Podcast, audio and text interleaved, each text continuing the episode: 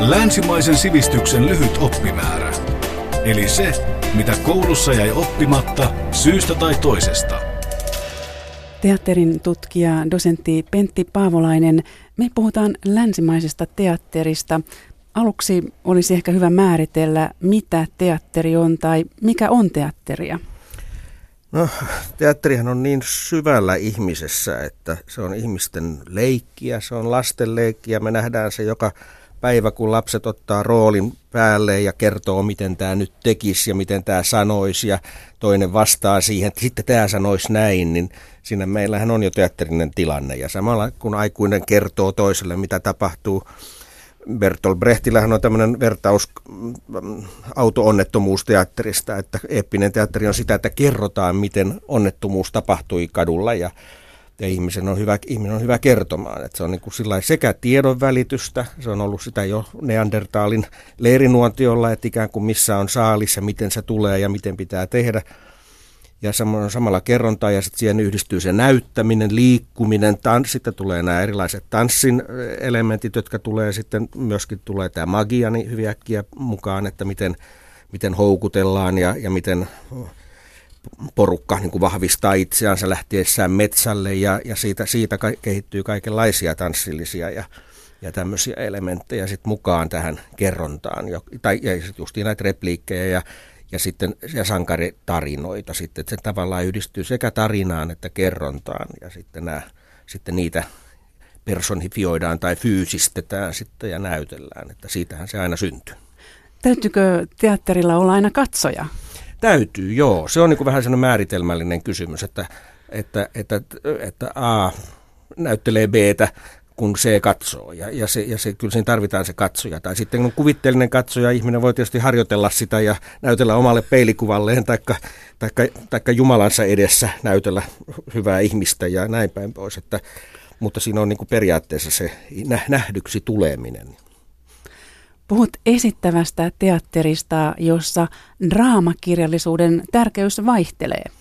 No juu, se on meillä tässä se, meillä on teatterihistorian kanssa tämä katoavuuden ongelma. Että kun me tiedetään, että esitys kun se päättyy, niin se, on, se, se meni jo, se jättää mieleen jäljen ja muistikuvia, vahvoja tunnelmia ja sen voi haluta nähdä uudestaan, mutta, mutta se, se itse, että sen takia me tästä vanhasta teatterista me joudutaan tekemään kaikenlaisia päätelmiä, mutta se mitä meillä on sitten säilynyt on sitten vaan niiltä ajoilta, kun niitä näytelmiä on kirjoitettu muistiin ja taas se on sitten vähän. Silloin ne osa on sitten, sitä on niin kuin kirjallisuuden alaa ja silloin tämä näytelmä kirjallisuuden ja draaman ö, kaanoni, eli tämä sarja, mitä aina muistetaan, niin on aina vähän erilainen kuin sitten esittävän teatterin historia, jossa täytyy korostaa myöskin valtavia, valtavia tota, esimerkiksi teatteriteknisiä kehitysvaiheita ja, ja, ja, ja näyttäviä, näyttäviä ylöspanoja ajalta, jo, jotka sitten taas älykköjen mielestä ovat niin kuin surkeaa näytelmää ja draamat ovat huonoja, mutta esitykset ovat hienoja. Et meillä on teatterissa vaihtuu aina sitten nämä tämmöiset, vähän nämä eri aikakausien, ne on sitten näitä arvottamiskysymyksiä sitten paljon ja puhutaanko eliitin teatterista ja yläluokan tai intellektuellinen teatterista vai puhutaanko sitten populaarista teatterista ja siitä helposti ymmärrettävästä teatterista. No tähän kysymykseen vähän jo vastasitkin, mutta milloin teatteritaiteen katsotaan siis syntyneen? Se on niin vaikea sanoa juuri, koska, koska ne juuret ovat hämärissä. Että Egyptistä on jotakin semmoisia, jossa tiedetään, että on niin kuin rituaalinomaista toimintaa, mutta se rituaalin ja teatterin ero on myöskin vähän vaikeasti määriteltävä asia. Se liittyy siihen, että usko, jos se on osa kulttia tai usko, uskontokulttia, niin silloin se tavallaan ei ole vielä teatteria, mutta siinä on teatterillisia elementtejä silloin mukana. Mutta kyllä me länsimaisen sivistyksen historiasta puhutaan, niin kyllä me täytyy sitten puhua tästä Ateenan ja Attikan, Niemimaan, Kreikan, Kreikan äh, Dionysosjuhlista, jotka on kevätjuhlat, johon liittyy sitten Dionysos patsaan, patsaan tuomista ja mon, monenlaista muuta juhlameininkiä. Ja, ja siihen liittyy toisaalta sitten Ateenan nousu sen alueelliseksi suurkaupungiksi, suurvallaksi siinä. Ja sitten se, että miten ne juhlat kehittyy ne yllättävän nopeasti. On ihan hämmästyttävä asia. Tämä Ateenan klassisen kulttuurin kehittyminen tapahtuu nopeasti.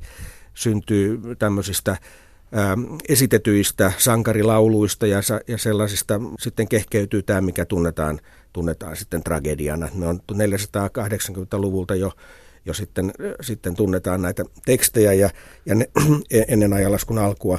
Ja, ja, ja siellä tapahtuu noin sadan vuoden aikana sitten jo valtava kehitys ja muutos, että Kreikan kolme suurta dramaatikkoa, Aischylos, Sophokles ja Euripides, jo edu, ovat hyvin erilaisia keskenään draamakirjailijoina, ja sitten me taas tunnetaan heiltä sitten näytelmistä vain murto-osa, että heidän näytelmät, he ovat kirjoittaneet paljon enemmän kuin mitä on sitten katkelmina säilyneet, mutta...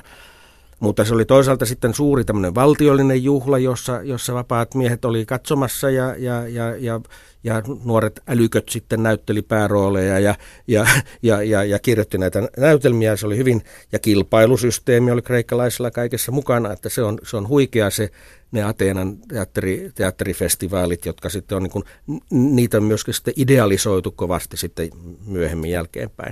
Että se on se klassinen, klassisin vaihe sitten, että kyllä se täytyy sinne Ateenaan sijoittaa. Ja myös komedia syntyy jo tuolloin. Komedia on ihan yhtä vanhaa ja se voisi olla jopa melkein vanhempaakin ja, ja se, että hyvät esittäjät aina saa elätettyä itseään, että meillä on niin sanottuja miimosryhmiä sitten kiertää Kreikan maaseutua ja ni, ni, niistähän ei jää kirjallisia lähteitä juuri ollenkaan, että ne vaan tiedetään hyvin satunnaisista lähteistä tiedoista ja, ja sen takia tämä komedia ja komedia on yleensä hyvin helppoa ja yksinkertaista ja siinä on perus, aivan perusaiheet on, on, on mies ja nainen ja, ja vanha mies ja nuori nainen ja rakkaus ja, ja, ja, ja toisen huijaamiset ja petosaiheet ja kaikki, ja, ja orjat on nokkelampia kuin isäntänsä, ja, ja että se komedian, komedian tämä perus, perusmateriaali, josta tilanteet syntyy ja hulluttelu, niin sehän on ihan, sehän on ihan tämmöinen oikein karnevaalistinen, ja myöskin tämmöisen ihan elämän, syvää elämän, semmoista elämän, niin kuin, no justiin sanoisiko, elämän ilo, tätä ilon, ilon tuottamista ja, ja sitä, sitä pelleilyä ja taitoa sitten siinä kaikessa. Ja pilkkaa, jossa sitten nauretaan, nauretaan tietyille ominaisuuksille ja ihmisten. Niin kuin, ja, ja komedia, komedia perustuu aina semmoisiin hyvin hahmoihin. Se on semmoinen hyvin vanha teatterin laki. Yle Puhe. Teatterin tutkija, dosentti Pentti Paavolainen. Me puhutaan länsimaisesta teatterista. Jos siirrytään sitten keskiaikaan, mikä oli teatterin tilanne keskiajalla? Keskiaikahan on semmoinen laaja, laaja tuhannen vuoden jakso, ja voidaan sanoa, että ne samalla tuo antiikin teatteri on semmoinen tuhannen vuoden jakso, että, että meidän täytyy muistaa, että roomalaisilla on ihan valtava spektaakelikulttuuri myöskin, ja, ja, ja kaikki nämä oheisjutut, jotka kuuluu suureen niin kuin urbaaniin sivilisaatioon, jossa on kilpaajot ja, ja, ja näytännöt, ja roomalaisista sanotaan aina, että on paljon näyttelijöitä ja esityksiä, vaikka kuinka paljon, mutta ikään kuin ei hyviä draamoja, että nämä, siksi tämä antiikinkin osalta tämä huomio helposti rajoittuu sinne kreik- näihin kreikkalaisiin, vaikka sen jälkeen sitten oli hyvin laaja teatterikulttuuri ympäri koko Välimeren, minkä jokainen turisti näkee näkemällä roomalaisia ja hellenistisen ajan teattereita sitten ympäri maat. No sitten kun, sitten kun, kun tämä kaupunkikulttuuri rapautuu, niin kuin keskiajasta tiedämme, ja, ja on pienemmät yksiköt, niin silloin, silloin teatteri kyllä supistuu aika lailla muualla, ja se jää niin kuin kiertävien ryhmien varaan, ja myöskin, koska sitten kristillinen kirkko suhtautuu niihin kielteisesti näiden kaikkien lieveilmiöiden takia, prostituution ja, ja, ja muun ta- takia, niin sen takia se jää sitten syrjemmälle. Mutta se suuri paradoksi, niin kuin tämmöinen selittämätön kysymys on se, että, että teatteri syntyy sitten kuitenkin kirkoissa uudelleen. Se, että pääsiäisaamun ö, tapahtumia aletaan näytellä, papit näyttelevät siinä naisia, jotka tulevat haudalle, ja näistä pääsiäisaamun tämmöistä visitaatio sepulkriin haudalla vierailunäytelmistä sitten kehittyy semmoinen aivan niin kuin länsi-eurooppalainen oma teatterimuoto, jossa kerrotaan näitä Raamatun tapauksia ja, ja vanhan testa- sitten vähitellen lisää vanhan testamentin tapauksia, pyhimysten elämistä, koko se laaja pyhimysmaailma ja uskontojen tämmöinen tapaus, tapaushistoria, niin muuntuu sitten keskiaikaiseksi teatterimuodoksi, jossa on olennaista se, että kerrotaan pitkiä tapahtumasarjoja, joille on sitten tietty merkitys ja Jumalan ihmeet ja ihmetteot, ja joka samalla sitten julistaa Jumalan, Jumalan hyvää suunnitelmaa ihmisiä varten. Ja alkoiko siis samoihin aikoihin kehittyä maallinen teatteri? No se maallinen teatteri syntyy siinä sivussa aivan oikein, koska, mutta se liittyy juuri tähän keskiajan kaupunkien, koska teatteri on sitten kuitenkin urbaani laji. Ei kukaan pysty elättämään itseään niin kuin siinä, siinä työssä, työssä, jos ei yleisöjä riitä. Ja ei ole monta kaupunkia, johon voi mennä ja johon saa luvan esiintyä. Nehän kiertävät esiintyjät ovat vähän aina yhteisöjen ulkopuolisia Ja, ja niistä on aivan hienoja kuvauksia. Esimerkiksi Ingmar Bergmanin elokuvassa Seitsemäs sinetti on aivan tämmöinen mahtavan hieno teatteriseurue, ilveilijäseurue, joka kiertää sitten ympäri. Mutta, mutta muuten sitten taas nämä keskiajan suuret esitykset on harrastajia. Ne on tämmöisiä koko kaupungin järjestämiä, järjestämiä niin kuin kesäfestivaaleja vähän tai kevätfestivaaleja, jossa sitten on näitä suuria näytäntöjä. Mutta keskiajan lopulla kehittyy suuret tämmöiset näyttämötekniset keksinnöt ja operaatiot, ja niissä on paljon teknistä, teknistä taito, taituruutta ja, ja, ja tämmöistä. Ja farssikin taisi syntyä jo keskiajalla. Juu, farssi tietysti on osa näitä keskiaikaisia teatterimuotoja, liittyy karnevalismiin ja sitten näihin, kun mä sanoin, että, olin, että pitää olla hyviä hahmoja ja perushahmoja, niitä kehitetään ja ne ovat usein just niin tämmöisiä perhe, parin perheen yhteenliittymiä sitten tämmöiset seurueet, että jos on kaksi perhekuntaa ja siinä lapsia ja isäpappoja, niin ja niin, niin sillä, sillä pystyy jo elättämään itsensä, että se ammattilaisuus niin kuin alkaa sitten pikkuhiljaa elää ja sitten ruhtinaat alkavat niin kuin ottaa siipiensä suojaa, jos on taitavia ja sitten varsinkin jos esittävät vähän ylähesyä miellyttävämpiä juttuja, niin sitten saavat yhä enemmän esiintymistilaisuuksia ruhtinaiden ja kuninkaiden hoveessa, että se tavallaan se ammattiteatteri syntyy sitten tästä mesenaattikuviosta siitä, että ketkä sitten, sitten pitävät näitä seurueita hengissä. No entä mitä renessanssi toi teatteritaiteeseen? Mainitsit tuossa jo mesenaatit. Renessanssi on nyt teatterin osalta sillä vähän erilainen eri maissa, että, että tota, Italian renessanssi tuo ennen kaikkea sitten justiin nämä, nämä ruhtinashovien teatteriruhtinashovit, jotka, jotka sitten edesauttaa kaiken antiikin elvyttämistä. Ja sitten Italiassa kehittyy nämä teatterin rakennuksen ja skenografian asiat, sinne tulee näitä lavastus lavastusratkaisuja ja ennen muuta sitten haetaan antiikin arkkitehtuurista ja, ja sitten se, mihin, mikä ikään kuin jäljitellään roomalaista teatteria. Ja sitten alkaa se kehitys, jossa halutaan rakentaa näitä kauniita perspektiivikuvia. Meillä itse asiassa niin kuin länsimaisen lavastustaiteen, skenogra- koko skenografiat ja teatteritekniikan kehitys lähtee Italiasta viidentoistasadan luvun lopun, kuudentoistasadan luvun alkupuolella, jossa sitten kehitellään tämmöinen syvy- syvyys, loistavan syvyysefektin tota, muodostava näyttämökuva, johon sitten kehittyy hyvin monimutkainen kulissitekniikka, köysi, systeemeineen, ja se on aivan fasinoiva ajatus. Meillä suomalaisilla on lähin paikka tietysti Drottningholmin linna Tukholmassa, jossa on tämä ainutlaatuinen Euroopassa säilynyt Drottningholmin teatteri, jota, jota jokaisen Tukholman kävijän kyllä pitäisi käydä katsomassa. Se on, se on huikean kaunis ja, ja siellä juuri se esitys. Se on tietysti vähän myöhempi, se on tuhatseitsemänsataaluvun Kustaa kolmannen äidin pojalleen rakentama teatteri, joka on, mutta se on pohjoismainen aare ihan ilman muuta.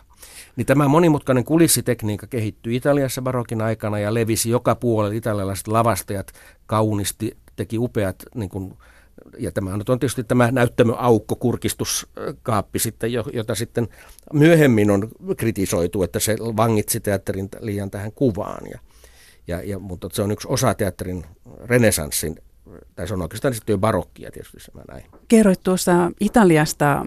Mikä oli Englannin rooli tässä vaiheessa? Onko niin, että teatteri kukoisti erityisesti Englannissa tuolloin? Siis viidentoistasadan luvun loppuhan on Englannissa suuren vaurastumisen aikaa ja, ja kansallis, kansallishengen nousun aikaa, ja siihen se sisältyy sitten Shakespearein ilmestyminen, mutta hän on yksi kymmenistä muista kirjailijoista, ja siellä on useita teattereita ja kilpailuja, piratismia ja, ja, ja yleisö. Ja Shakespeare tietysti kirjallis- kirjallisena ilmiönä ja myöskin teatteriluonteeltaan on ihan erityyppinen kuin tämä Italian renessanssi, jossa tämä antiikki nostettiin. Shakespeare tavallaan ponnistaa sieltä keskiajan teatterista enemmän.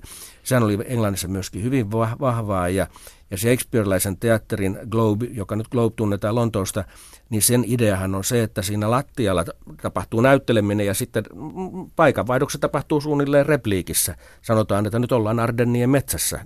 Jaha, sitten olemme Ardennien metsässä.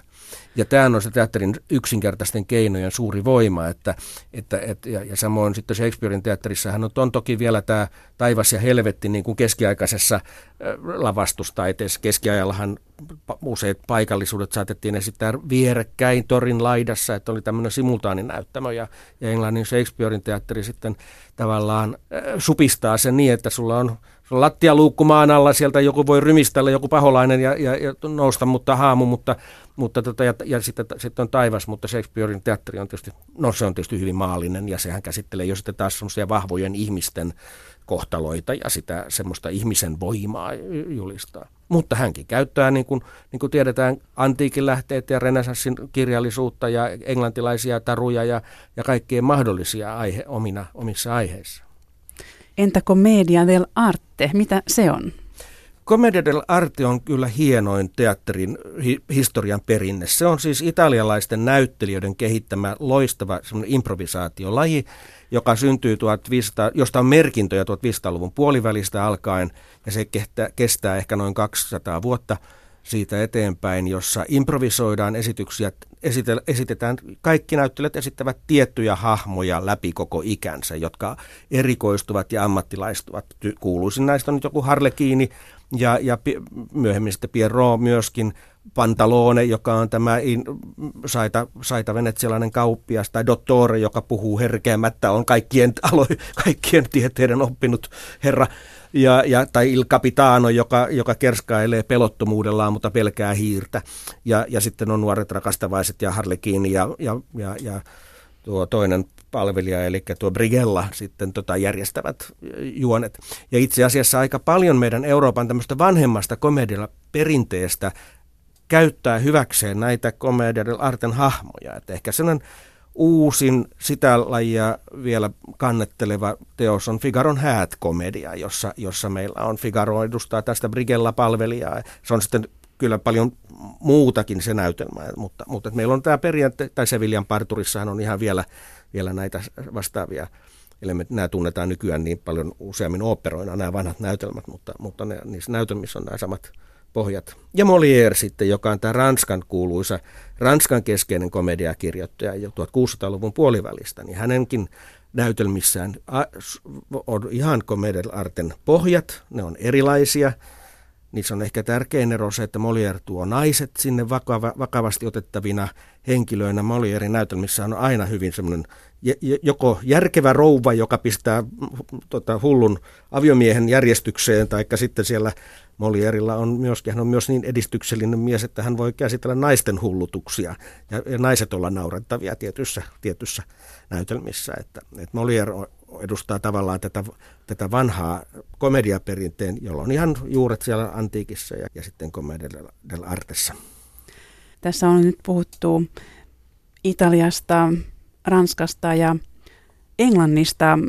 Tapahtuiko jossakin muualla vielä jotain mielenkiintoista tuohon ja, aikaan? Tuota, sanotaan näin, että se englantilainen, englannin teatterillahan kävi niin, että Shakespearen teatteri se itse asiassa suljettiin, koska Englannin puritaanit, nämä kalvinistit, sitten halusivat sulkea kaikki teatterit, ja sitten kun teatterit avattiin Englannissa uudestaan, niin se malli tuotiin sitten Ranskasta. Ja se ranskalainen teatteri, johon kuului paitsi tätä Molièrea, niin siihen kuului sitten myöskin tämmöisiä tragediakirjailijoita. Ranskalaiset halusivat kirjoittaa täydellisiä suuria nykyajan tragedioita kreikkalaiseen malliin, ja ne on sellaisia teoksia, Racine ja Corneille on nämä kuuluisat Ranskan kirjallisuuden huippunimet, joita hyvin vähän nykyään on enää ainakaan Suomessa esitetty, ja ranskalaiset itse tietysti niitä esittää, koska ne ovat, ne ovat hienosti kirjoitettua runomittaista draamaa, jossa on hyvin tarkkaan harkittu muoto ja antiikin aiheet toistuvat, koska ylhäisöt, ylhäisö katseli näitä antiikin aiheita. Niiden avulla voitiin puhua myös syvällisiä psykologisia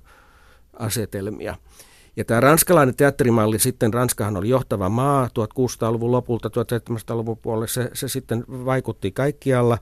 Ja oikeastaan sitten Saksassa alkaa tuhatseitsemänsadan luvun puolivälissä nousta sitten semmoinen niin kuin oma Oma pieni vastaliike tälle ranskalaisdominanssille, ja se liittyy Saksan porvariston nousuun ja siihen, että Saksassa on paljon ruhtinaskaupunkeja ja porvaristokaupunkeja, jossa kaikissa aletaan sitten omat teatterit alkaa nousta, ja, ja semmoinen saksalainen, saksalainen ö, itsetunto ja, ja, ja sitten siellä on eräitä tämmöisiä kuuluisia tärkeitä teoreetikkojakin, jotka sitten sanoo, että esimerkiksi, että Shakespeare on paljon parempi ja kiinnostavampi esikuva kuin nämä ranskalaisklassikot. Ja, ja sen takia Shakespeareista muodostuu sitten Saksan teatterille semmoinen suuri esikuva. Ja, ja se on sitten Saksan suurin kirjailija Schiller, joka on tässä draaman historiassa tärkeä tuhatseitsemänsadan luvun lopulta. loppuvuosina, näinä vallankumousten ja sotien vuosina hänkin kirjoittaa, niin Schillerin ja kaikkien muiden saksalaisten romantikkojen esikuvaksi tulee sitten Shakespeare. Ja sen takia tuhatkahdeksansataaluvulla niin, niin myöskin sitten vastaavasti Englannissa Shakespearen esittäminen tota, kiihtyy ja lisääntyy. Ja, ja sitten toisaalta sitten kun tämä lavastustaide on sitä, että, että halutaan tehdä yhä näköisemmin, yhä realistisempia ja oikean näköisiä asioita, niin sitten ne lavastuksetkin tulee hyvin suureellisiksi ja monimutkaisiksi ja, ja hankaliksi. Ja, ja, ja, ja ennen kuin sitten vasta... Myöhemmin keksitään taas, että ai niin, että Shakespearetähän löydettiin, tuhatkahdeksansataaluvun lopulla vasta löydettiin sitten näitä kuvia siitä, miltä Englannin Elisabetin aikainen teatteri oli näyttänyt silloin, niin sitten hoksattiin, että ai joo, että eihän tuota lavastusta tarvitse tuonne, että tässä riittää tyhjä näyttämö, kun sanotaan. Että se tavallaan se tuhatkahdeksansataaluvun valtava tekninen kehitys, teatterithan oli megalomaanisia suuria taloja eri suurkaupungeissa, niin, niin se sitten... Se sitten tavallaan tiivistyy siihen, että hetkinen, että teatterihan syntyy myös tyhjällä näyttämöllä. Ja Shakespeare syntyy tyhjällä näyttämöllä ja siitä päästään sitten siihen tämmöisiin näihin modernin teatterin uudistusliikkeisiin, jotka taas voivat hylätä nämä tämmöiset maalatut lavasteet, koristeelliset, runsailla yksityiskohdilla tehdyt, tehdyt näyttämökuvat. Yle Puhe. Teatterin tutkija, dosentti Pentti Paavolainen. Me puhutaan länsimaisesta teatterista. Mitä modernismin tulo tarkoitti teatteritaiteessa? Teatterin modernismi on aika lailla mon, aika moneen asiaan ulottuva, että sitä toisaalta jotkut pitävät modernina jo sitä, että alettiin kirjoittaa hyvin naturalistisia ja realistisia näytelmiä, mutta Mutta ehkä se tärkeämpi asia on kuitenkin se, mitä tapahtuu skenografiassa, että irtaudutaan tästä, tästä näköislavastuksesta ja tulee abstraktimmat näyttämökuvat ja, ja, ja myöskin modernit maalarit niin kuin innostuvat lavastamisesta ja, ja monet niin kuin tuhatyhdeksänsataaluvun alun esityksistä niin kuin perustuu juuri siihen, että siellä on niin kuin uude, taiteen uudet virtaukset niin kuin ryntäävät näyttämöllä. Että teatterista tulee myöskin niin kuin maalaustaiteen ja modernin musiikin niin kuin tämmöinen kokeilukenttä ja monet, ja, ja myöskin samalla lailla kun koko ohjaajan taide al, niin kuin uudistuu ja niin kuin nousee pintaan, että tehtävä ei ole enää kirjallisuuden esittäminen, vaan näyttämölle tehtävä esittävä esitystaide, esittävä taideteos. Myöskin tietynlaiset tämmöiset performanssin ja esitystaiteen juuret ovat siellä, tanssimodernismin juuret ovat kaikki niissä tuhatyhdeksänsataaluvun alo, alussa ja, ja nä, teatterissa se tarkoitti myöskin juuri sitten sitä, että, että kirjallisuuden puolelta tulee sitten tämmöinen ei niin arkirealismiin keskittyvä näytelmä, vaan enemmän tämmöinen runollinen ja poeettinen sielun tuntoja ja, ja muita käsittelevä symbolistinen draama. Ja se taas siinä esittävä teatteri on alkuun vaikeuksissa, että miten, miten esittää immateriaalista tämmöistä ei, ei aineellista asiaa teatterille, joka toisaalta on niin aineellinen aina omassa, omalla, omalla olemuksellaan, että, että siellä on hyvin jännittäviä uusia avauksia, jotka kaikki tietyllä tavalla nykyteatterin ilmiöt, kaikki juontaa juurensa tavallaan sinne sadan vuoden taakse tavalla tai toisella. Ja, ja samoin sitten, mikä tulee tärkeäksi teatterissa, silloin on myöskin tämä leikki tällä illuusiolla ja sillä tiedetään, että tämä on nyt esitys, että esityksessä aina muistutetaan sitä, että nyt meillä on katsoja. Ja tässä suhteessa tietysti Bertolt Brecht on se iso nimi, joka aina lähtee siitä, että nyt me emme saa upota tähän tunnelmaan, vaan meidän pitää koko ajan kommentoida ja kriittisesti tarkastella sitä ja, ja, ja leikkiä tällä teatterin konventioilla. Ja Luigi Pirandello, italialainen, kanssa leikki aina sillä, että me emme tiedä sitä, että onko tämä totta vai illuusiota. Ja että mikä, että tämä, sen hyvin monia tämmöisiä nykyihmisen peruskysymyksiä tulee vastaan näissä tuhatyhdeksänsataaluvun kokeilijoissa. Ja, ja se on, se on rikas, rikas kenttä sillä lailla jo osittain. Teatteri on myöskin sitten menee, siitä tulee tämmöinen niin kuin intellektuaalisempi laji ja sitten on erikseen populaarit lajit, jossa meillä on aina nämä farssit, jossa tullaan kymmenistä ovista ja, ja kaikki nämä tämmöiset. Meillä on tämä kaupallinen teatteri säilyy koko ajan, eihän se mihinkään häviä ja, ja musikaalit ja kaikki nämä tämmöiset, että meillä on teatterikenttä niin moninainen. Mutta teatteri on aina myöskin semmoinen sukupolvi- ja elämyskysymys, että ikään kuin millaisen elämän kaaren ihmiset ovat eläneet ja niin millaiset teemat heitä kiinnostavat näyttämällä sen jälkeen. Esimerkiksi meilläkin on Suomessa tuhatyhdeksänsataakuusikymmentäluvun ohjelmistossa käsitelty juuri monia semmoisia kipeitä käsittelemättömiä kansallisia asioita, että teatterilla on hyvin suuri myöskin tämmöisen kollektiivisen ajattelun ja kollektiivisen terapian ja tällaisen yhteisöllisten yhteisöllisen koherenssin. Toisaalta semmoinen teatteri voi jakaa yhteisöjä olemalla hyvin kärjekästä teemoiltaan ja, ja väitteiltään, mutta sitten lisäksi se voi myöskin yhdistää ihmisiä näyttämällä, että tämän ja tämän vaikean asian yli on vain päästävä tai on löydettävä sovinto tässä asiassa ja, ja, ja onnellinen elämä voi, voi olla mahdollista, jos kaikki toimivat näin tai näin. Niin, niin se on, se on teatterin hämmästyttävä tämmöinen peilausvoima. No jos puhutaan sitten vähän teatterin sisällöstä enemmän, ää, mikä teatterin ja valtaa pitävien suhde on yleisesti ottaen ollut?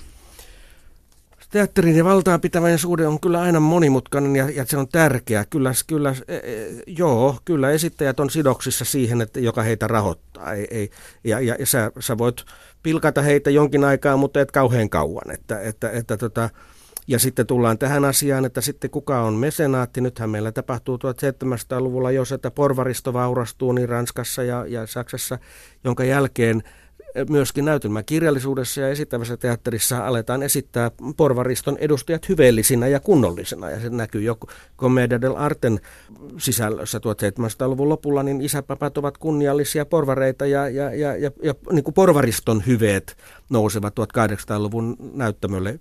Ja silloin me voidaan sanoa, että kuka on valtaa pitävä. No valtaa pitäviä, juu, siis tuhatkahdeksansataaluvun historiallinen draama on osittain hyvin taistelevaa. Siellä Viktor Hugo ja tämmöiset taistelee niin kuin aristokratiaa ja hallitsijoita ja aatelistoa vastaan ja nostavat aina tämmöisen niin kuin alempien säätyjen hyveellisen elämän niin kuin esikuvaksi, että ne, että ne hyveet eivät olekaan siellä niillä, niillä kuninkaallisilla, vaan ne on näillä alemmilla säädyillä. Ja sillä teatteri on poliittista, samoin kuin sitten aikanaan tulevat ne näytelmät, joissa työväki esi- halutaan esittää työ- ja proletaari halutaan esittää hyvänä ja jalona, niin se on, se on juuri tätä, tätä, että teatterilla aina tehdään tämä poliittinen rajaus, että kuka, kuka on se, joka esitetään hyvänä ja ket, ketä pilkataan ja kenestä tehdään satiirinen hahmo ja näin päin pois. Että kyllä teatteri on niin kiinni koko ajan siinä politiikassa ja sitten siinä niin kuin yhteiskuntaryhmässä tai etnisessä ryhmässä, joka sitä kulloinkin kannattelee, että kuka, kuka maksaa pääsylipusta, niin sen, sen lauluja laulat käytännössä ja, ja se, on, se on se ihan, ihan se, se on luettavissa kaikissa historian tilanteissa. No miksi teatteri on pitänyt pintansa niin hyvin, kun kaikkea muutakin on tullut, jonka parissa voi aikaansa viettää? I, joo, se on hyvä kysymys. Tärkeintähän on se tietysti, että, että teatteri löytää itselleen aina mielekkäitä uusia tapoja kertoa, koska elokuva on paljon parempi tekemään näitä detaljijuttuja ja luonnonkatastrofeja ja jännittäviä selviytymisiä sieltä ja niin päin pois, mutta teatterilla on aina se, se keinovara, että se voi, se voi aina pienentää, se voi mennä aina siihen perusasiaan ja siihen tilanteen synnyttämiseen ja hetkellisyyteen ja, ja läsnäoloon ja ainutkertaisuuteen, että, että se tapahtuu juuri nyt ja juuri noiden kanssa ja juuri me olemme paikalla, että kyllä se tämä ainutkertaisuus siinä on. Ja myöskin sitten ikään kuin keinovarat ovat niin, että sä, et, sä voit käyttää kymmeniä erilaisia videoita ja projisointia, mutta sitten viime kädessä on kysymys siitä, miten se näyttelijä välittää tietyn ihmisen ajatukset tai tunteet tietyssä hetkessä, niin, niin, niin, niin se, sehän lopulta ratkaisee, vaikka sä tekisit kuinka paljon, paljon kuva, kuvallista tai muuta teknistä asiaa. Että kyllähän tuo yhdeksäntoistasadan-luvun teatteri on myöskin ollut hyvin suuressa määrin tämmöistä ohjaajan teatteria, jossa nämä, nämä, nämä, se on juuri ohjaustaide, taide on yhdeksäntoistasadan-luvun teatterin läpikäyvä juonne, mutta jossa aina tietyllä tavalla näyttelijällä on se va, va, valta ja mahdollisuus tehdä omansa. Lopuksi haluaisin vielä kysyä, mikä on näytelmä, joka on tehnyt sinun erityisen vaikutuksen? Ai, olipas vaikea kysymys. Tota, no tällä hetkellä, nyt ihan tuoreeltaan tätä tehdessä, mä, mä näin, tuon, tuon, näin Suomenlinnassa Seitsemän veljestä ja, ja, ja täytyy sanoa, että se oli kyllä pitkästä aikaa iloinen, iloinen, iloinen kohtaaminen tämän, tämän meidän nerokkaan romaanin kanssa ja aivan loistavat roolivalinnat ja, ja, ja hienolla sitä materiaalia ja aineesta rakastavalla tavalla tehty, taidokas kuin mikä, lämmin, älykäs ja, ja sitten oli kauhean jännä ajatella, että miten paljon nuori, nuorempia ja eri-ikäisiä sukupolvia, jotka ehkä taas kerran saattoivat löytää kiven tässä kohdassa.